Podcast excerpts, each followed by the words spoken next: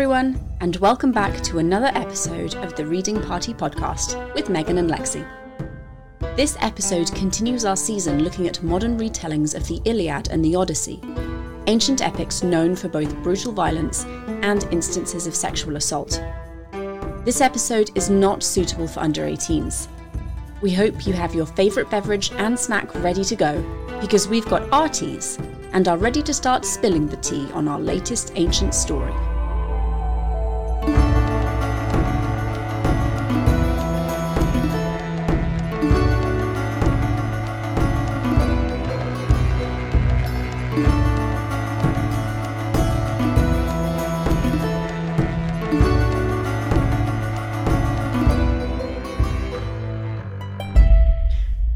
Women of Troy Part 2, except first, tea. I have juniper and wild mint, which is actually really tasty. Ooh, Mhm. that sounds really good. Um, I just have normal black tea, but it's Twinings, and I'm in Britain, so Oh, I love Twinings tea. see, so I'm like obviously, It's wonderful. good. So you know, can't argue with Twinings. When I was, um, I worked as a camp counselor in upstate New York for a couple of summers, and my mum, like halfway through the summer, would always send me a care package with usually Marmite and always some kind of Twinings tea, and it was it was beautiful, absolutely beautiful. I I love the Twinings. I unfortunately have not become so British that I can say I like Marmite. Well, I mean, there are a lot of British people who don't like Marmite either, so I like we can forgive you that one. We can forg like I mean, their slogan is "You either love it or hate it." It's it's one of those one of those things. That's good. Well, you know, you know what? I'm I'm I'm coming to terms with the mortality of my situation, which is I am due to fly back to it is now Thursday, so I'm due to fly back to Greece early on Monday morning. So my time in the UK is coming to a close in like 4 short days, and I'm so sad and depressed about it because I finally got to the point where my British friends did not have to correct me for saying most words because I said them in the British way without batting an eyelid or feeling weird or self conscious. Like, we were in the car the other day and I literally just like nonchalantly, without even thinking about how it's strange for an American, I just like pointed out and said, Hey, you're low in petrol. Would you like to stop for more? And she was like, Bless my heart, bless my heart. Yes. I I forget not sometimes which words are British English versus American English, but a lot of the time same words have different pronunciations, like schedule and schedule. I have no idea which I am supposed to be saying. Genuinely no idea which is American English and which is British English, and I will reliably get it wrong every single time I talk to my mother. And she's like, "No, Megan, that's we we don't know. That's the wrong the wrong." And I'm like, "God damn it!" And I thought long and hard, and you would be surprised how often this word comes up in conversations with my mum. I don't know why it does, but it does semi regularly, and I always get it wrong, and I feel. but I feel shame. like, but I feel like if anyone would be able to be forgiven for mistakes like this, it's you because you've lived in the states for a very long time, enough to be Americanized, enough to because it's like when you come over here, unless you're planning on going right back to the UK and don't want to bother learning Americanisms, you're gonna learn them, and then you have an American husband and American children, so like.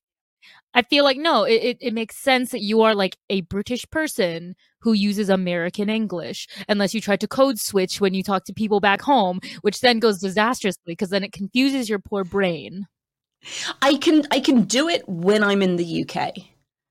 It's it's when I'm in the US, and it's not all words, but usually when I'm in the US trying to talk British English, it just is is very difficult.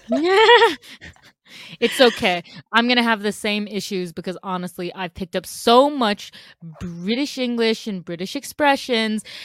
I'm going to want to say them. And when I get home, people are going to be like, stop, you're being pretentious. You're not even British. just call me and say, Megan, I have to talk to you about petrol.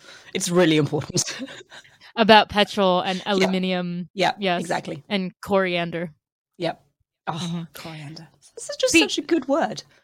This is why I need more British friends. Right. This is why I need British friends. So I can talk, call, and just be like, I miss my life in the UK. I need to talk about it with someone who understands because most Americans don't understand. Here are all of the words I need to say to you right now. exactly. And I need to talk about petrol at petrol stations. Mhm. Petrol stations. Yep. Mhm. Roundabouts. So Ugh. That's that's what I'm gonna do when I when I need my fix, my kick of Britishisms. I will call you and be like, "Hey, do you miss talking in like normal like Britishisms? Because we can we can we can let's let's dance." absolutely. That sounds wonderful. Yes. Okay, so do you have any snacks today? I, d- I have Pocky actually.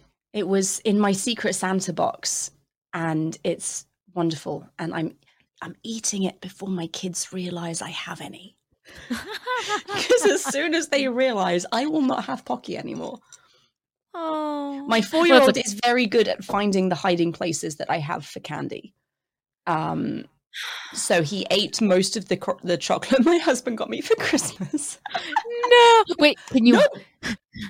can, can you hide any of it on your own personage, or is that like not good because the children crawl all over you? They yeah, they do that. They do that. Unfortunately. So they don't know about the Pocky. I'm eating it quietly, sneakily before they realize. He's downstairs watching uh, cartoons, so he's not going to come looking for me. So yes. Good, actively engaged. Are you snacking Yes. today? Um, not currently, although I can just admit the most American thing I've done the entire time I've been living in Britain. I caved the other day and I ordered one box of American Kraft mac and cheese because I wanted it so bad. And so I just made that for lunch and I just finished inhaling the entire bowl. There are some food things that are just so like you can't replicate them. And I don't get the Kraft mac and cheese thing because I didn't grow up on it. But there are some um some things like Tesco's frozen sausage rolls. They're these little party snacks that my mum always used to get for Christmas and New Year's and birthdays. And I'm one of four, sometimes six, depending on how many kids were in the house. And she'd just whack them in the oven, take them out, and we would literally demolish the entire tray.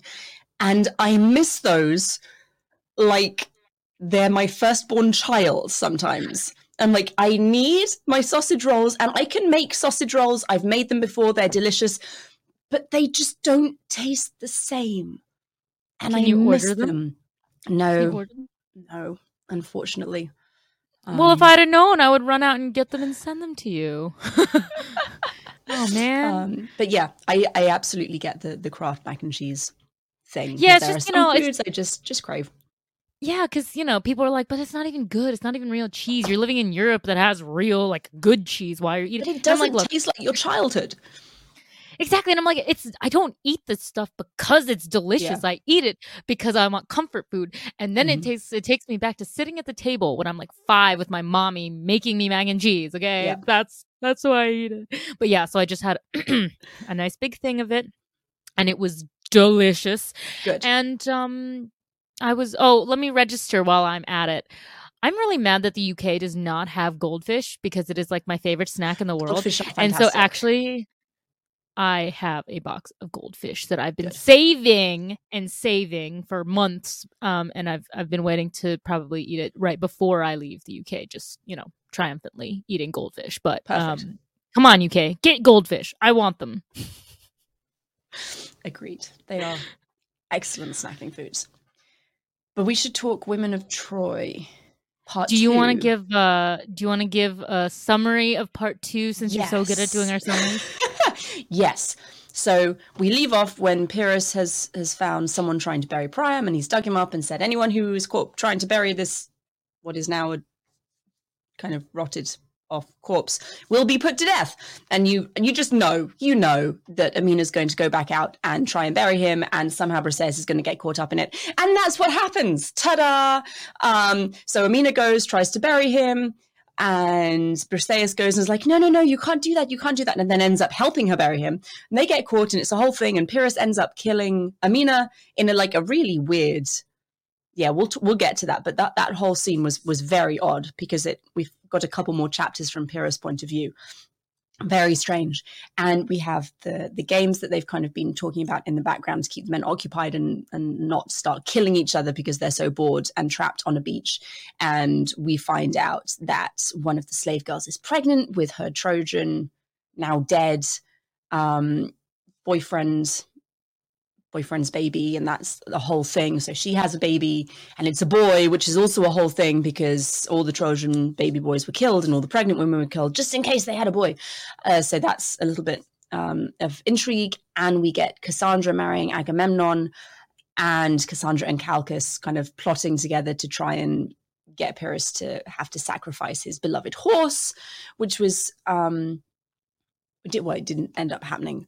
And I think Pyrrhus got out of it in a very clever way. But that was interesting. And we have Priam's funeral because they decide that that's why they're stuck on the beach because of the funeral rites haven't taken place and because of offending Zeus and the guest friendship hospitality thing. So all of that happens. And eventually they get to leave. And yeah, you kind of, Briseis narrates the last chapter kind of saying goodbye to everyone and all the women being put on their different ships and sailing off. And I have to say, I enjoyed this half. I found it less compelling than the first half. And I've been trying to put my finger on why, and I, I'm not entirely sure. It didn't feel as emotionally um, engaging, maybe as the first half did. I know in the first half, I like I felt a lot of like sadness for Briseis and like really felt quite connected to a lot of the characters. For some reason in the second half that didn't seem to carry through. I don't know why. And it just wasn't yeah, it didn't feel like a, a, a strong the whole of the novel didn't feel as strong, I think, as Silence of the Girls.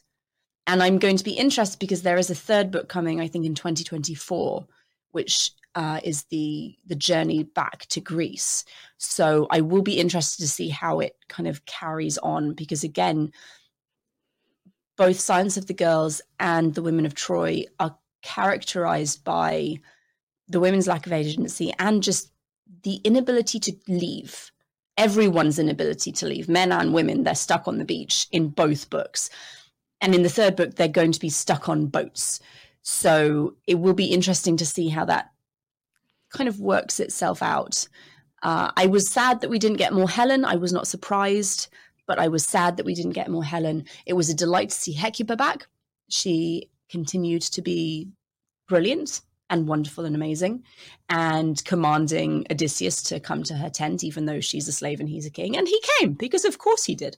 Um, yeah, I said um an awful lot in this brief synopsis, but that's kind of what happened. Lexi, what are your thoughts? um wow. And now I'm starting with um. It's okay. You know what? I can edit that. I can edit that out or whatever. Anyway, that's the beauty of podcasting. But I will say I agree that the second half I did not find as compelling, but I think because I was trying to diagnose why I felt like it. And so in trying to take a stab at why I think it's because the first half was so well done in terms of you have to set up the dynamics and the relationships and you have to get into kind of the nitty gritty and you have to get into the conflict. And so what you get is you know a first look at okay what does the relationship look like now that the war is over? What's happening now that they're stuck in this situation and they can't leave and they can't go home even though they really want to? So i think it was compelling because it built up all these relationships and you were talking to these people often for the first time. But what you're getting in the second half, though, is you already know Amina, you know all the characters, you know the dynamic, and it has to, the book has to find a way to shove the plot forward and get to the end of it to the point where they leave. So one, I felt like, okay, well, I, I know what's coming. So she's gonna have to tie this off and, and figure it out. Like you there's only so far you can extend the mystery. So I liked the first half because it was building up the mystery. But once you you kind of pass that climax, you're kind of like, okay, well now like okay, they they found who's you know trying to bury Priam and now we just have to punish them and we have to now get from the wrongful punishment and you know all this stuff you have to get to where suddenly how does Priam actually get buried so i felt like it was just she like spent a lot of time building up the first half and really investing in the characters but i feel like I get it because on the one hand you don't have forever unless you want a massively long novel, but at the same time she almost didn't leave herself enough room in my opinion because then she just crammed it together so then it felt like cuz the thing is I don't know about you if you felt this. I still had no freaking concept of time. I was like, when is this happening? Is this all one day, then the next day? Did so they found Amina and then they locked them in the tent at night and then she went to prison and then they killed her the next day or they killed her 10 days from that. Like I was like, what? So the the herky jerky compressing of the second half narratively got lost in the I don't know what when this is happening. And so it just felt quite clunky, which is why I think it just didn't feel smooth uh, yeah. in, in, the way the first half did. Yeah, and I, I I'm still unclear as to how long they were actually on the beach in this particular narrative. It the days seem to I mean, I think deliberately bleed into like one long thing, which makes sense. They've been there forever. It probably doesn't feel like days are distinct anymore, but it didn't it didn't work for me terribly well as a narrative device. And I felt I felt like the discovery of who was burying Priam and then Amina's very quick um, and unplanned, like completely almost accidental death. I mean, it wasn't an accident because Pyrrhus throttled her, but not because of what she did to Priam because she had seen how badly he bungled Priam's execution, for want of a better word, because she was there. And he was like, oh, no one must know. And then he killed her, so no one knows. But then you get this like little bit from Pyrrhus saying, there were like 30 or 40 women there. I can't kill them all. I just have to deal with it. So I found his inner turmoil very interesting, uh, but it felt like that was the climax of the book but it came at the halfway point. And then the rest of it, it didn't feel like it was going anywhere. There were lots of little events that happened, but it, I didn't feel like there was much of a driving anything behind it and I wanted things developed more, I think, that weren't. So I, I wanted Briseis' relationship with her husband explored more fully because that was really interesting to me. We know that he was in love with her when she was Achilles' slave. We know that Achilles married her off to him, knowing that he would he would die and, and she needed someone to take care of him. And it looks like they've essentially ignored each other for however long they've been married. And I wanted that explored more. That could have been really interesting. And at, at some point in the second half of the book, um, Briseis says that he thinks she's in love with Achilles. He thinks that she loved him and still loves him. That would have been a really interesting thing for them to explore as a pair of characters who are tied together for better or worse.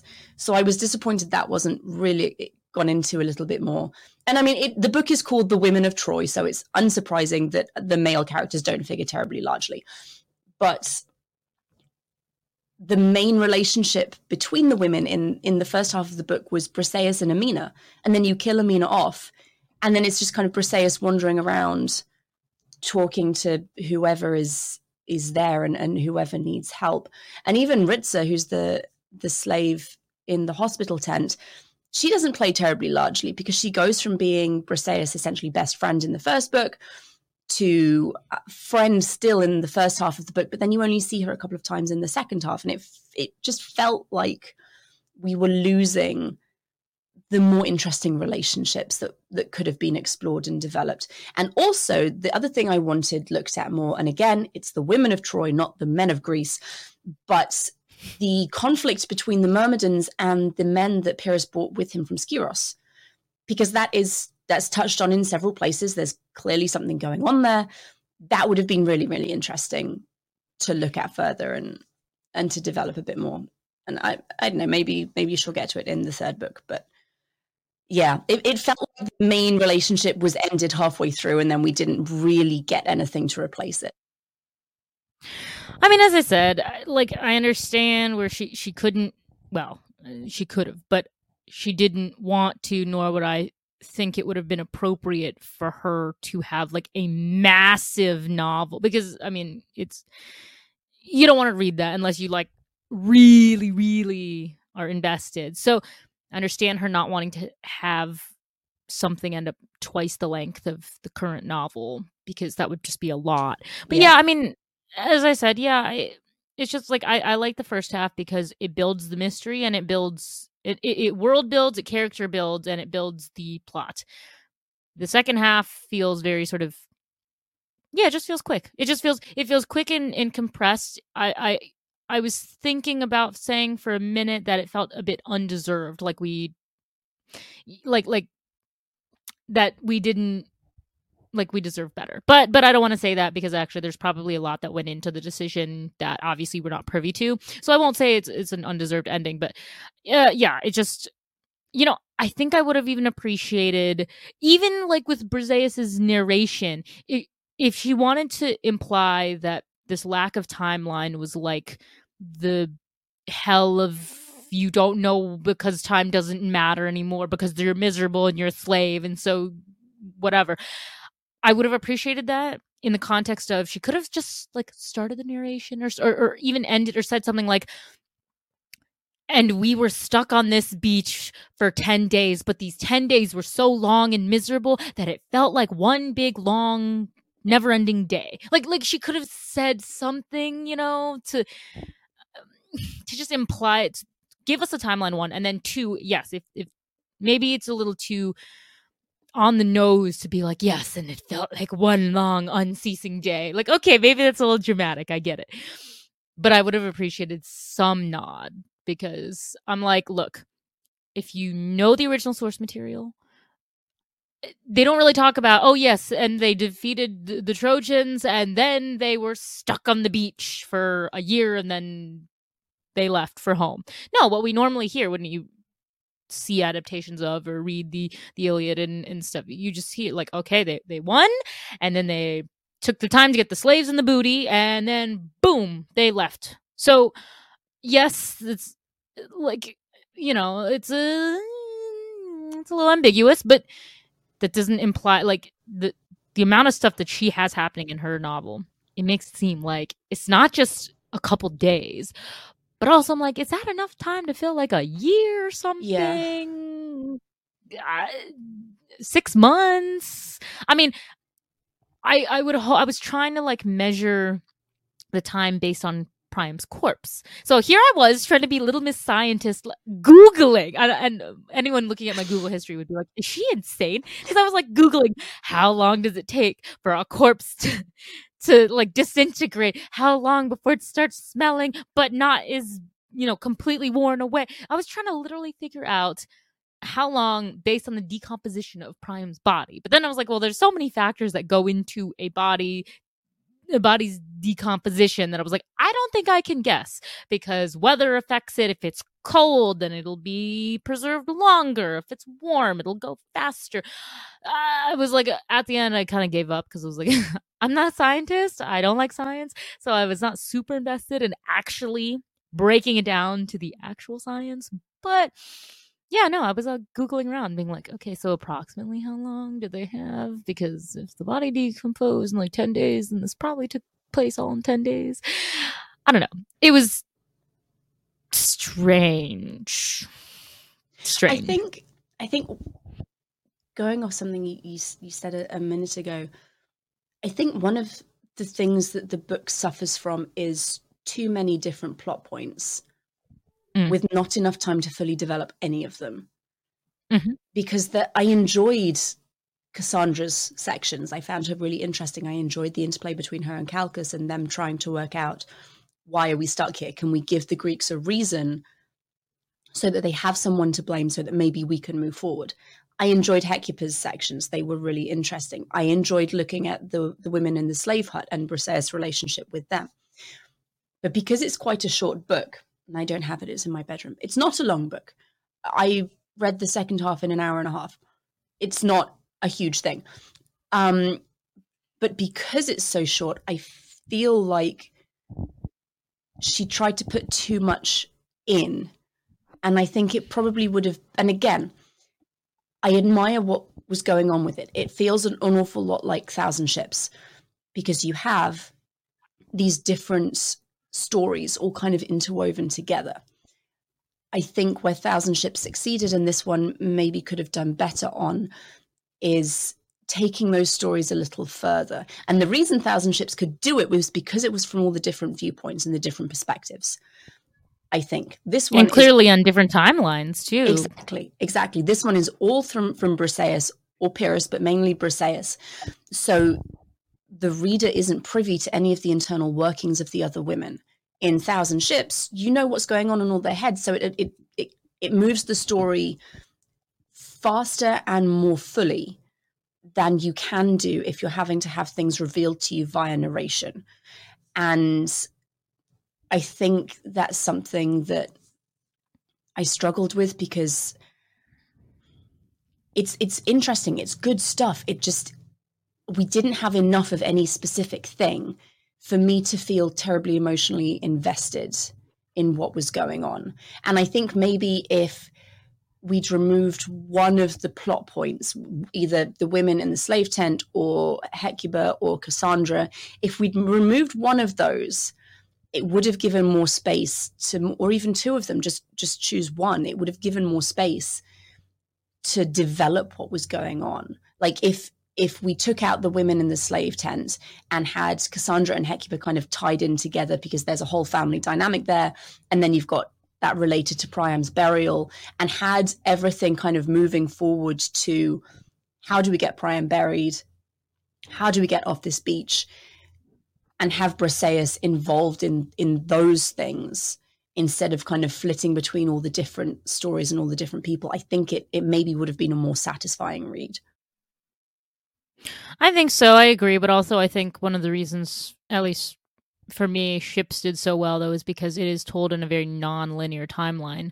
Um, because you could literally go from chapter two with um, uh, what's her name? Oh my god, wait, why am I blanking on her name? Um Aeneas' wife. Yes, Aeneas' wife. Wait, what the fuck's her name? Sorry. Uh no, I can't remember either. My brain just hurts today.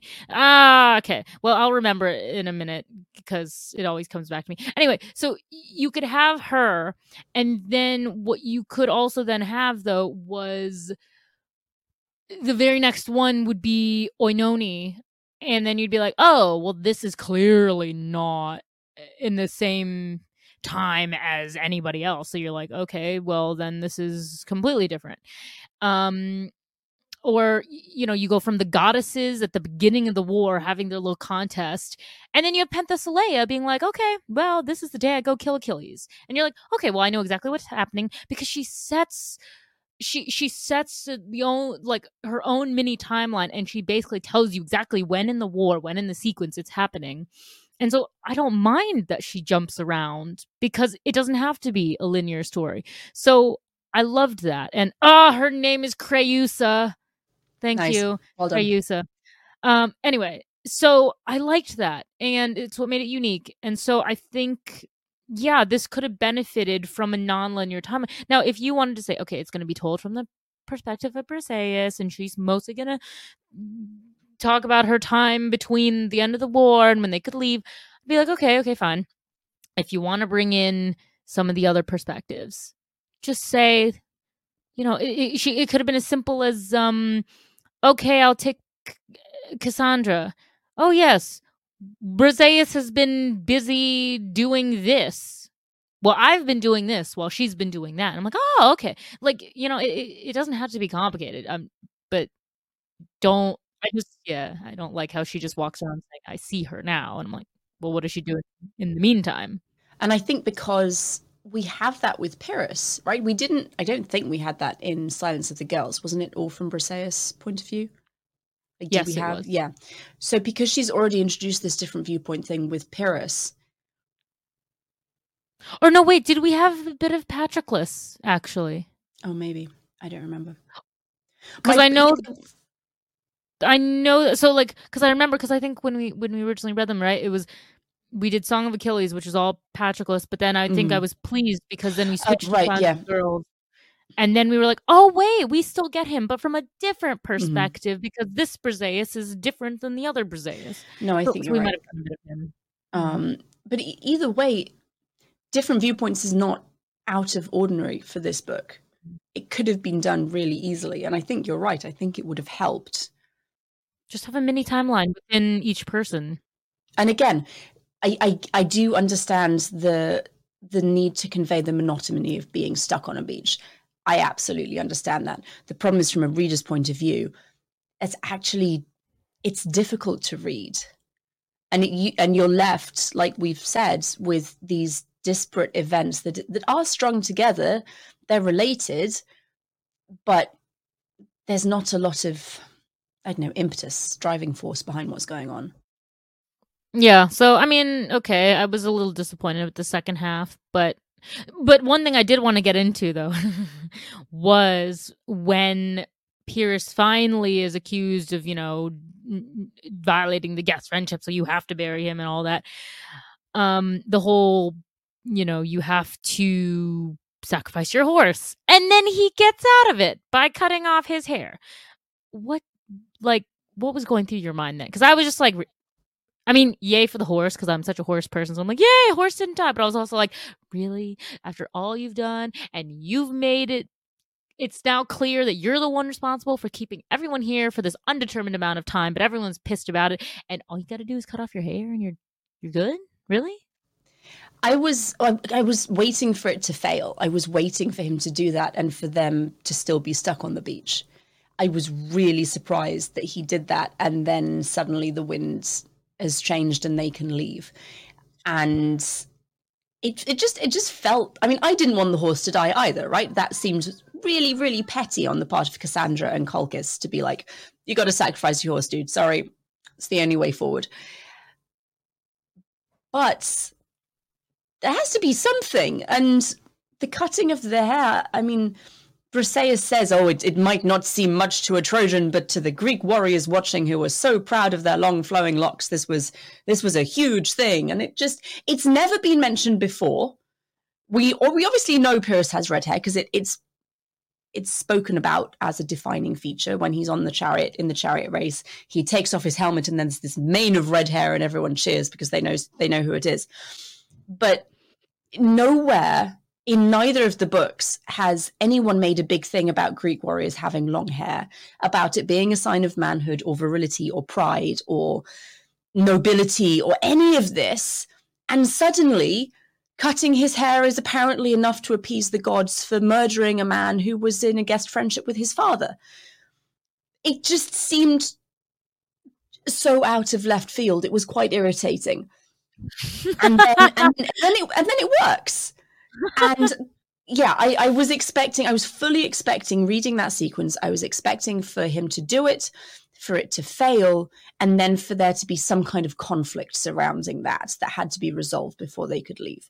Maybe he doesn't have to kill the horse. Maybe he has to do something else, but some kind of sacrifice, personal sacrifice to atone for what he's done, like as opposed to cutting his hair. It was it was odd. Yeah. Well, you you know you know what the I okay, my brain works weird and anyone who knows me or who's probably heard me on one of the podcasts probably knows that my brain is weird. So, I did know I mean, okay, for for someone who has no background in Greek mythology who reads this, cutting your hair because it, it's such a big deal and it's a sign of warrior's pride. Yeah, that is really out of left field. Now, as a classicist, luckily I did have the background to know that yes, like your long hair because they were the long haired Achaeans. Like they're very, very proud of their long hair. And it is a sign of great pride. And if you have short hair, you're like the weirdo who basically has no accomplishments. So I did know that. But one, I did not expect that to be nearly enough. But also, it was funny because the first thing that popped into my head when I did hear about the whole, well, what if I just cut my hair, my source of pride? It made me think of Game of Thrones and the Dothraki because you know how they have the long hair. So you like because they have this cool tradition and and I like I didn't pick it up from the show it was when I was going in through like the more in-depth nerd files of okay let's look more into Westerosi and uh, Game of Thrones universe stuff but every time they conquer someone or win a battle they would add a braid and so that's why when you see Khaleesi through all eight seasons, why her hair gets more braids and more intensive designs, it's because she was conquering all those people, so she could add all those cool braided patterns. And I was like, oh, I finally understand. This is cool. So my brain thought of the Dothraki, and I was like, yeah, actually, well, if we were in Game of Thrones world, it would be a big deal if you cut your hair. I mean, that would be like, oh my god, you lost all your pride. You have no accomplishments. Ha ha ha. We're gonna laugh at you. So on the one hand, to me as a classicist, it made more sense that it was the hair rather than something else. I was expecting, yes, that the hair alone would fail, but I figured like the hair would be enough of a big deal that it, they could be like, okay, your hair and sacrifice a slave or, or something of that nature. Um, I don't think I would have expected something much bigger than that because like bury Priam with Achilles armor. But see, like, no, there's no precedent something that's, for that. Yeah, but but the thing is, in the book, there's no precedent for the hair thing either. I know, I know, and I'm only drawing that because of my knowledge. I know, I'm, I'm, I'm glad to hear that there is an actual reason it was in there. It wasn't just like plucked out of the ether. But, no, but I get what you mean. Like if if you don't know, if you're not a classicist, you would never pick up on that. You'd just be like, okay, so randomly cutting his hair. No, so I, I agree. There should there should have been something more. Um, I. J- I don't know, because even then, I'm like, okay, maybe for entertainment purposes, yeah, okay, bury Priam and Achilles, but I'm also just like, yeah, but he, that to me, that's almost too far because it's like, well, Priam didn't defeat Achilles, so you wouldn't really give that honor. Like, if anything, Hector should have been buried in it because he at least dueled the man. You know, he didn't win, but he dueled him. Uh, I never want to give Paris any credit for anything. So I'm like, no, no, no, I don't want to give him the armor. But, you know, just like if you're going to have someone dead who had some connection, you know, like, so to me, I'm like, there wasn't something like that. I, or, what we need is something that is deeply personal to Pyrrhus. Yeah, like give him Priam's ring or something, something that was deeply personal to Pyrrhus that would actually hurt him to give up, which is why Cassandra and Calchas chose the horse.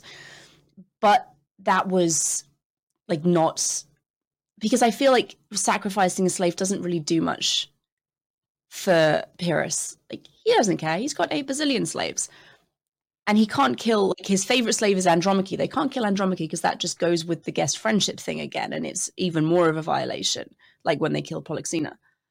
But why are we have why do why does he have to give up? What if they saddled him with responsibility? Like, okay, Ooh. you need to raise Andromache's child or or something like you know, she was your wife the, the wife of your great enemy Hector. Whatever. I don't know. Just like like make him yes. marry Andromache instead of Menelaus and Helen's daughter and say, look, you killed her father, you killed her husband you violated this this guest friendship agreement. You are responsible for her well-being and maybe for um hecuba's well-being. Like you have to take her in and treat her like the honored mother-in-law that she is. Yeah because i think like yes you can think about punishment as you have to take something away from someone but i think actually that's as hard as that is, I think it'd be harder to be saddled with the responsibility that you don't want. Because if, if you if you lose something, if it's taken away, then it's like you're really mad, or you're really sad, but then it's gone, and then you're like, okay, whatever, it's it's pieced out of here. But if he was saddled with the great responsibility of like marrying her or or treating her nicely or something, that sticks around because you can't kill her because then everyone will know you killed her just to get rid of the responsibility. It's like like anything in life, responsibility follows you around whether you like it or not. So for me, I'm like, actually, I would go the other way because I think punishment is worse when you're forced to do something you don't want instead of just losing something. Because I mean, they both suck, but is gone. So, and and the thing is, back then, guest friendship was the most sacred and most important, like thing in ancient Greece. Like like that is the one do not violate, never violate guest friendship. Oh my gosh, because Zeus of Xenia is going to come and like bring horrible things to you if you violate this. So yeah, I would have warranted some sort of forced responsibility in in my opinion. Definitely. And actually, taking care of Priam's widow would have been like the perfect revenge. Like, oh, you killed the man, you didn't bury him, you violated his guest friendship. So guess what, honey?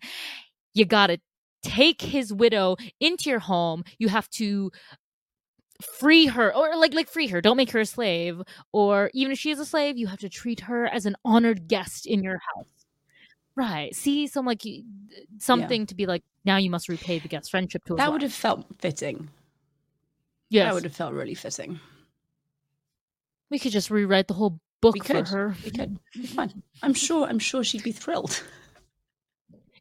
It would be really fun to talk to her about why she made the decision she did. Because this is this would be the one thing where I'd be like, please talk to us about this. Really, really. So, yeah, that was interesting.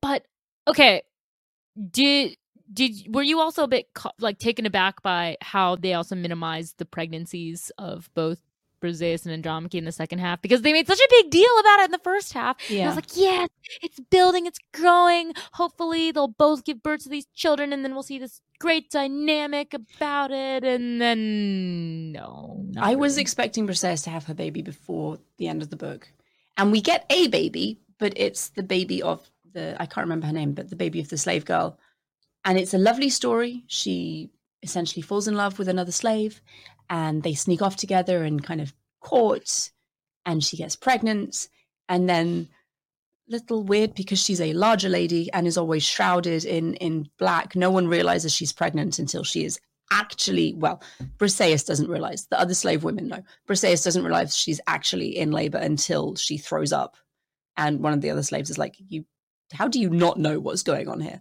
and briseis says oh yes well we should um we should do something about this. And it that was that was a very compelling section because there's the fear of someone will will hear a woman in labor and come and kill her or come and kill the baby and then the baby is born and it is a boy which is big problem. So they they swaddle him and they tell everyone oh the slave girl had a had a baby girl in the night. It, lovely. And no one really cares because the slaves have babies. It, it's it's one of the ways you make more slaves. And yeah that was i i felt something there. That was a good a good section. And then the she kind of pops up again and all the slave girls are really happy because there's a baby and it's a nice distraction. And then when Pyrrhus and again this this was a bit that was confusing because Pyrrhus walks into the the slave arena slave area and sees the naked baby and it's it's a naked baby and it's a boy and obviously it's a boy and Briseis her her internal monologue says okay we have to get this baby and this mother away before this crazy man kills them. But then directly after that, you have a section narrated by Pyrrhus, who apparently hasn't even noticed that there is a male child in his slave camp. It, it, it, he never mentions it. Um, and he's concerned with Amina, and that, that's the, the section where he kills her. But they still move forward with with moving the the mother and child to someone else's um, encampment, which again was interesting, but I was a little confused. I was expecting some kind of fallout, some kind of Pyrrhus asking after this random male baby, or at least thinking about it in the sections that he narrates. It it, it felt a little strange. Look, it's all well and good. Um, I, I'm sure it added a thing, a dimension to the story. But to me, that that whole thing was like a bunch of the excess fat that sort of bloated and took the story in ways where you could have taken the space and devoted it to something really central to your main characters or your plot. Yeah. Um I I like on the one hand I sort of understand what she was going for when she wanted to have this whole thing, but she spent a lot of the first half of the entire book talking about Briseis' complicated relationship with this baby and how the Myrmidons felt like they owned it because oh you're carrying the great son of Achilles and and how they were like this is our baby and your baby but our baby too. And you have this whole thing about how she's like I don't know because it's my shield, it's my protection, so I need to love it. But I also don't love it because this was produced by someone I didn't really like and he killed my family. And she set up this beautiful thing. And then it's completely ignored in the second half. Right. So like why? Because I'm like, you could have taken that slave baby. Fine, I'm sure to add something. I put it in the next book, honey. Put it in the next book. Because what I want is I want to see more of when your baby is born, how do the Myrmidons react? How do you react? How does Andromache react? Like, I don't understand what is, what the hell is the point of. I mean, if it's sort of an issue, but you don't want to make it a defining issue of your novel, then what she could have done don't devote the first half to it right like instead of spending so much time on having her be conflicted about her pregnancy and how she doesn't like it then just have her be like oh yeah i'm pregnant yeah you know i'm I'm having a baby. Great. Woo. Like just just don't go into such detail about the conflicted feelings if you're not going to do anything with it. So yeah, no, I got um pretty sad and mad. Yeah. I think I think you're right that I did enjoy reading that section, but overall it didn't add an awful lot to the book or to the story as a whole, especially because this the the slave who's pregnant doesn't feature very largely in the whole of the first half. She pops up occasionally, you know who she is, but she's she's no one that Briseis ever talks to. She's not really given any space to speak herself. So I, I think if you, you I think you're right. I think if you want to have a birth sequence or or something to do with someone having a baby, you have a pregnant main character maybe maybe go with that instead of a random person having a random baby, which is very sweet. We yay babies. I'm obviously a fan of babies. I have had several, but it, it didn't do a lot for the story. And and no. I feel I, I, do wonder if once Amina was dead, she felt Pat Barker felt like she needed to add some kind of conflict in there because Amina and and Briseis had this like weird tense relationship and um which was interesting. So that's gone. We need something else to occupy people, but I'm not sure this was necessarily the way to go.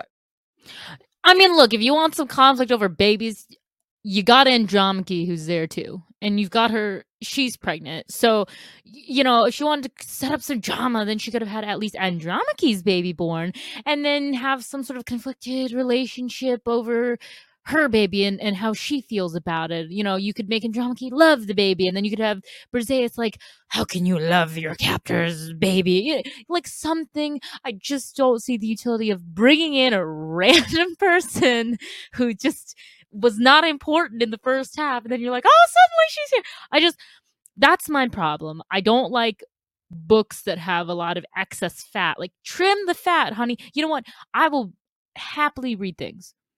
But I like I just don't bring in something for like no good reason. I don't understand. I don't understand that. Um eh, although do you think maybe she's waiting because she she wanted the babies to be born in the new book on the ship? I'm wondering yeah, I'm wondering if that's what is going on.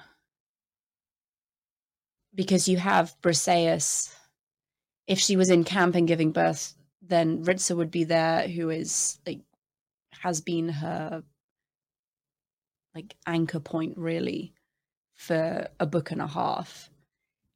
She's not going to be on the ship because she's Agamemnon's slave. She's going with Agamemnon. So you have Briseis kind of alone almost. She has Andromache, but they're not super duper close.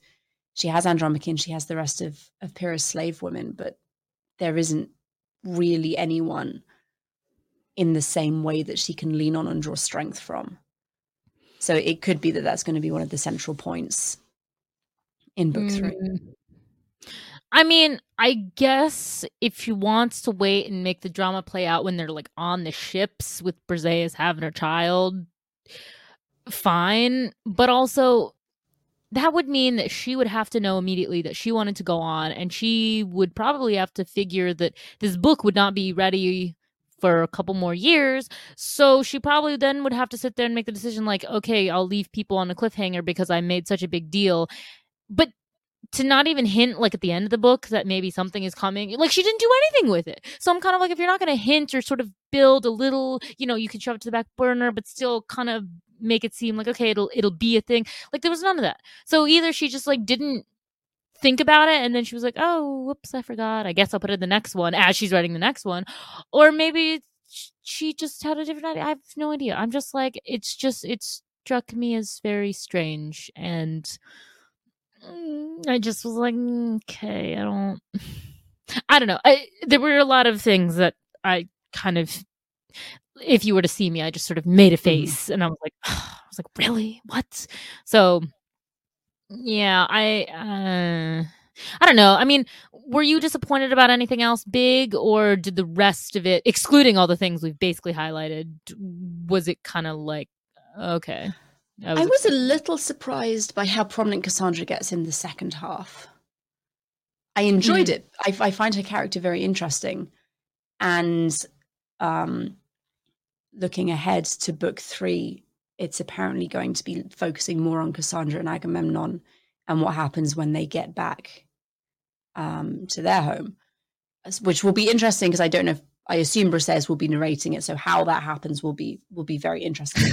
Uh, so it makes sense that she gets a, a bigger part as the book goes on because she's going to figure prominently in book three but I was I was surprised to see that much of her. I was happy to see that much of her because, like I said, she's an interesting character. It was a little surprising that she was so instrumental, or seems to have been so instrumental in trying to bring about Pyrrhus' downfall.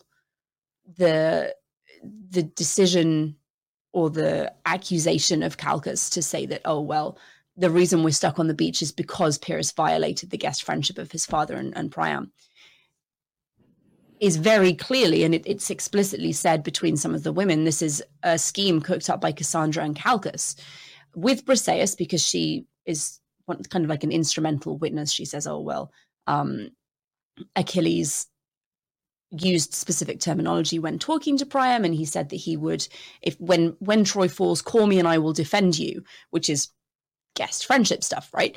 So without Briseis, they don't really have much evidence for that but it's a, it's a scheme cooked up by Cassandra and Calchas, which was uh, interesting and unexpected. And I think so. We see Calchas in the first half of the book also, and we get a couple of chapters narrated by him too. But the relationship that we see in the first half is Calchas and Hecuba so it was surprising to see Calchas and Cassandra in the second half. And it's explained beautifully like they were both priests of the same area. They knew each other from before the fall of Troy, but maybe foreshadow that in the beginning of the book so it's not a total left field when suddenly they're reminiscing about their time spent together at the temple. That would have been super duper helpful. Maybe take out some of the backstory about Calchas. Like, I don't need to know that he once had a threesome with two dudes. I mean, good for him. Fantastic. Have fun.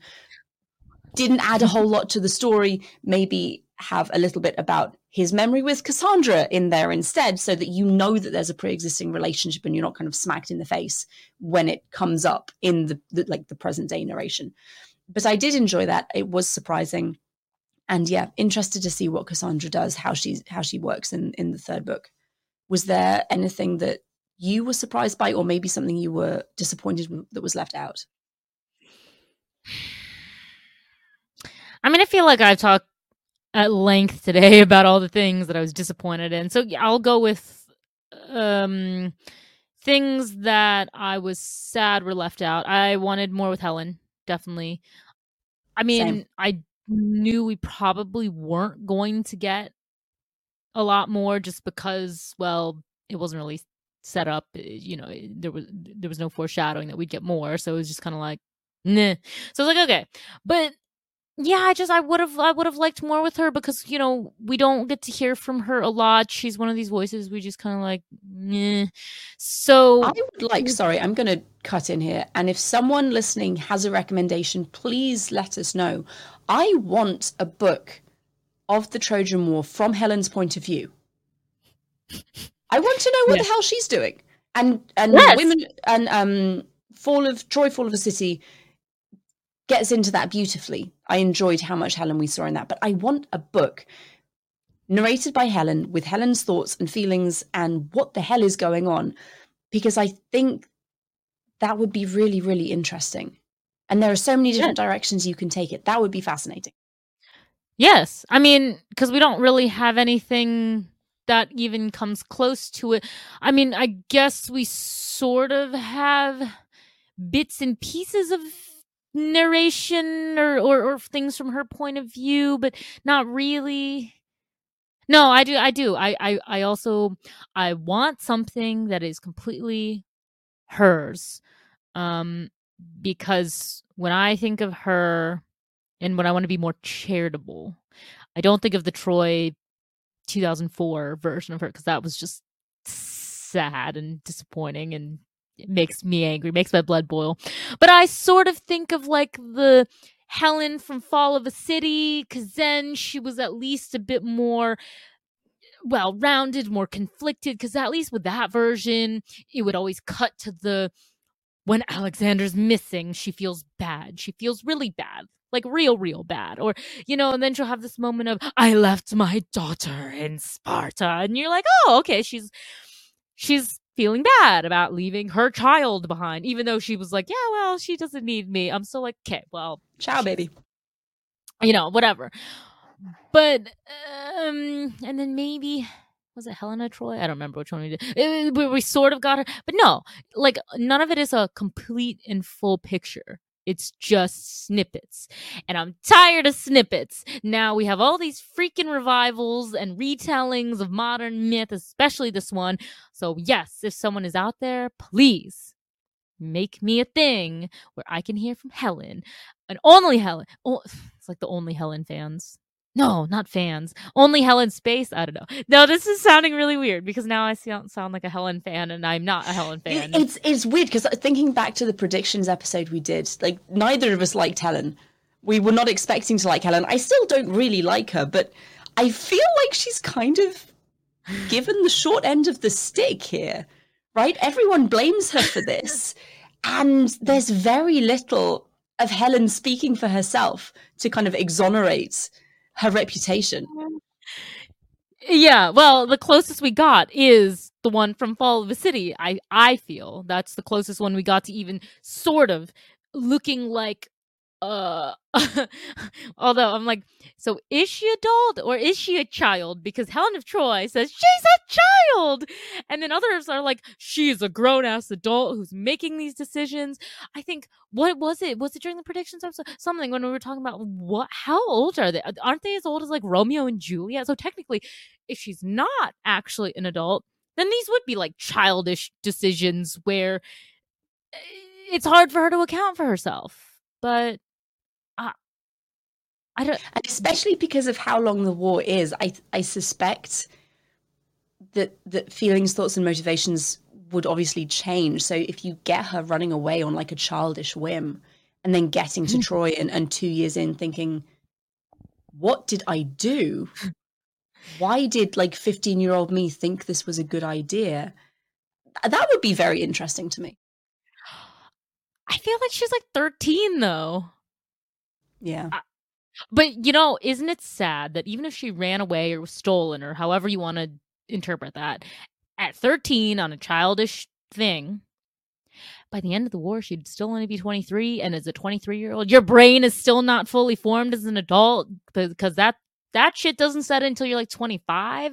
So I'm like, oh my God. So she could have started at 13, legitimately a child, but she would still be 23. And 23 year olds, as we know, make stupid decisions all the time. Like, I know that's when you're ideally graduated from college. But come on, let's be real. What 23 year old actually makes like good decisions, especially with romantic stuff? I mean, okay, I know a lot of responsible 23 year olds who could manage their finances and who worked through college or, you know, got a job or did something responsible financially. That's all well and good. At 23, I'm sorry, you're really not that mature for love and romance. So, nah, I don't no, no, no, no. Helen is like, yes, Helen does get shortchanged a lot because we never hear from her ever. But I don't really know if there's much she could do, even if she gets her own narrative. Because if she's like 13, eh, well, that's all you need to know. She's 13. Yeah. Um, It'd be nice I to see where it goes, though. I think we did try to determine her age because we were like, well, she has a child. So how old do you have to be? I mean, well, she could have a child from like nine years old or 10 years old, but we're kind of just like, mm, yeah. yeah. Yeah. So I'm kind of just like, I don't know. But I think she's at least 13, 14, or 15, which would still make her 23, 24, 25 at the end of the war. So still not like on, the young end of things. Yeah, still not like sage adult because I mean, you know, I'm a little closer to it. I only just turned 27 in September. So I'm kind of like, okay, so that would be like being in Troy until 2 years ago. Um yeah, yeah, when I think of shit I did 5 years ago, I'm like, I was such a child. Why did I say or do that? And I'm like, it'd be like that times 10 for Helen. So I will just say, yes, I was disappointed we didn't get more from her because she does qualify as a woman of Troy, definitely. So she would have been a perspective I like to hear. And I really felt that this would have been the natural other narrative that she would show up in because Natalie Haynes didn't cover her in her novel. So if she cuz cuz the natural fit would have been to be in something like that. So since she wasn't, I would have expected her in something like this because I don't think any of the other adaptations we've seen really would cover the the women's issues or the women's problems or whatever the way they do here. So yeah, I'm just like, eh, okay, great. So if anyone listening is either planning on writing one or knows of one that we haven't found, please tell us because that would be wonderful. And we should probably wrap up for today's episode. But everyone, thank you for joining us. Yeah. So uh, that's what we think about the end of Women of, Women of Troy. Uh, let us know what you think, if you agree with us, if you disagree with us. And if you're Pat Barker and you happen to listen to this one day, we would like to talk to you because we have so many questions. I don't really think she's going to listen to this, but just in case, might as well say that now. But yeah, so join us next week for Song of Achilles, yet another Iliad adaptation, uh, but this time we will be departing from the mostly female perspective, and we will be diving into the head and consciousness of Patroclus. Beautiful. Great. Well, we'll see you guys next week. Bye. Bye. Hey, thanks for listening. Don't forget to leave us a review, and you can also follow us on social media at the Reading Party Podcast. If you'd like to leave us a book or movie suggestion, then email us at thereadingpartypod at gmail.com. See you next week.